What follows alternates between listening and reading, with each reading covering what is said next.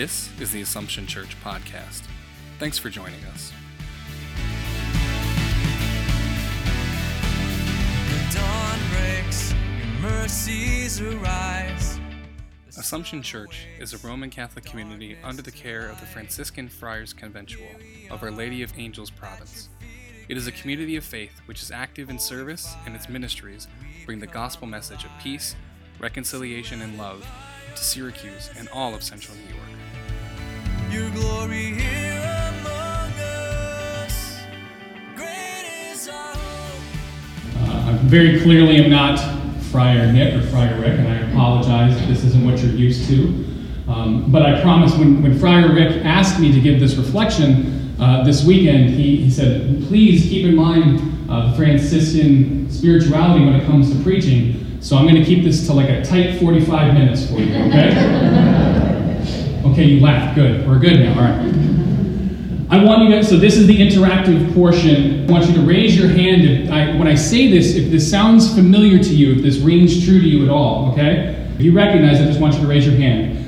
Thy kingdom come, thy will be done, on earth as it is in heaven. Has anybody ever heard that before? There should be 100% participation. Good, okay. We know those words. We know those words because who taught us how to pray those words? Jesus did. Jesus taught us that when we pray, that we should pray those words. Well, if Jesus said it, it's got to be true, right? Right? He's not a liar, he's true. So if we know it's true, what does it mean? Well, when I hear those words, I think we can hear three things that are very true, that we, that we know are accurate. There is a kingdom, that God has a will, and that those things should be here on earth as they are in heaven, right? That's we can all agree to that.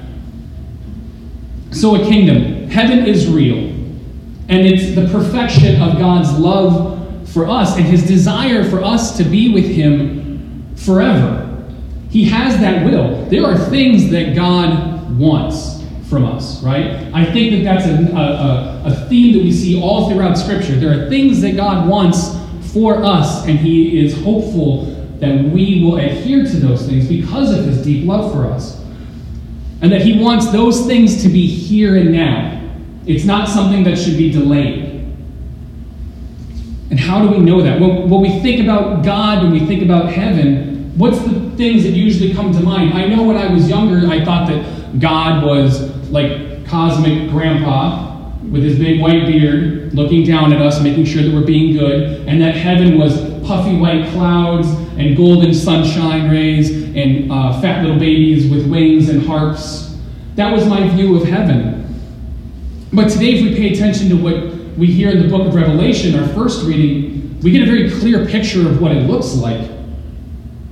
We see a great multitude which no one can count from every nation and race and people and tongue. They stood before the throne and before the Lamb, wearing white robes and holding palm branches in their hands, and they cried out in a loud voice Salvation comes from our God who is seated on the throne and from the Lamb. And we see angels and the heavenly hosts and all of creation worshiping God, saying, Amen, blessing and glory, wisdom and thanksgiving, honor, power, and might be to our God forever and ever. Amen. So maybe we don't know exactly what it looks like, but we're getting a little bit of a glimpse into heaven when we hear that reading in Revelation. But we do know who the kingdom of heaven belongs to, because Jesus makes it very clear in our gospel. And what does he call them? He calls the people who the kingdom belongs to blessed. And as I was thinking about this scripture today, I kept hearing, what's the, what's the first thing you think about when you hear the word blessed? Maybe it's not a what, but it's a who. I think of his mother. Right? When we hear the word blessed, we call her the Blessed Virgin Mary. And when we pray and we invoke the saints when we pray, we use that word blessed. So when Jesus sees these people that he's referring to, when he gives this teaching, this historic teaching, what's called the Sermon on the Mount, he calls them blessed. So when he's looking at them and he's calling them blessed, he sees them the same way he sees his own mother, who he loves more than anything. There's no distinction in his eyes between these people who we hear, those who are poor in spirit, those who are mourning and who are meek, those who are hungry and thirsting for righteousness, those who show mercy, who are clean of heart, who are peacemakers, who are persecuted for the sake of righteousness, who are insulted and persecuted, and every utterance of evil is said against them for him. He sees them the same way he sees his mother. And if we're honest, if I'm honest, I don't know how well I fit into that mold. I don't know how much I'm persecuted.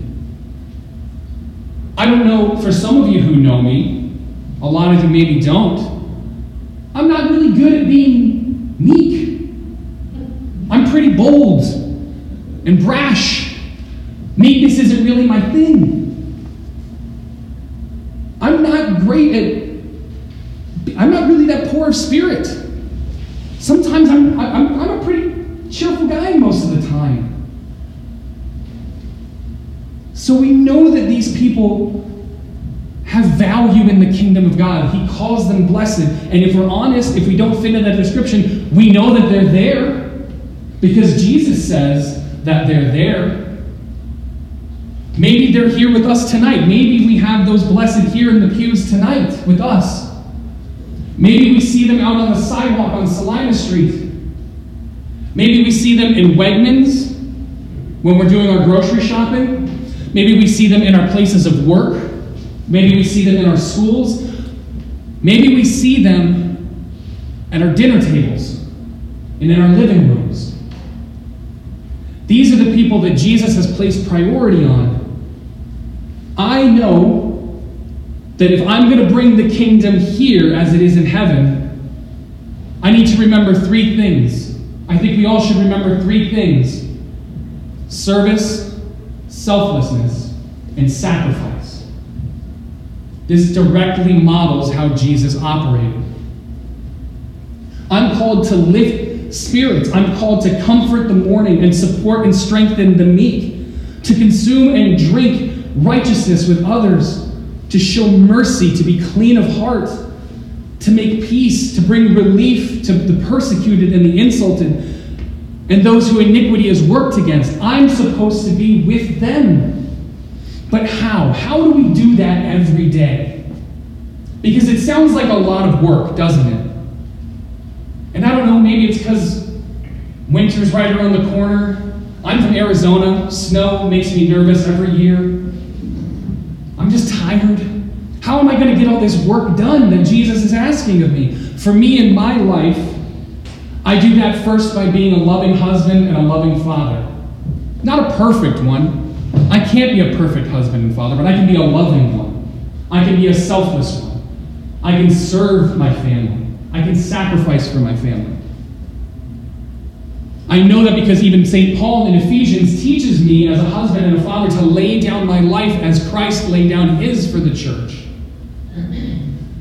So, as Catholics, we're called to respond to what the church calls the universal call to holiness. Friar Nick mentioned that a minute ago. But what is that universal call to holiness? This is the call that the church puts out for us to live holiness in everyday life. Holiness doesn't start and end when we come in and go out of here. Holiness is a matter of everyday living.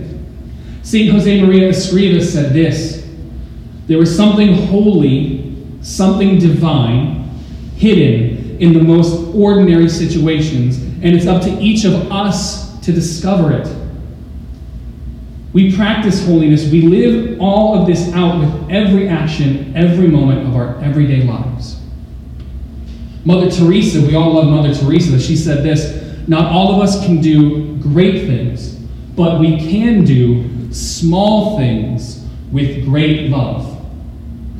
And I think that that's what perfectly encapsulates our universal call to holiness. Everything we do, the littlest things, be done with the greatest love. Sisters and brothers, the call to holiness is one steeped in intentional vocational living From the moment we get up to the moment we go to sleep, everything we do is an act of worship. Everything we do is an act of prayer. Everything we do is an act of selfless, sacrificial service to others. Our lives are not our own, but they belong to Jesus. And if they are indeed His, then they should be used for the things that He desires to fulfill His will on earth as it is in heaven.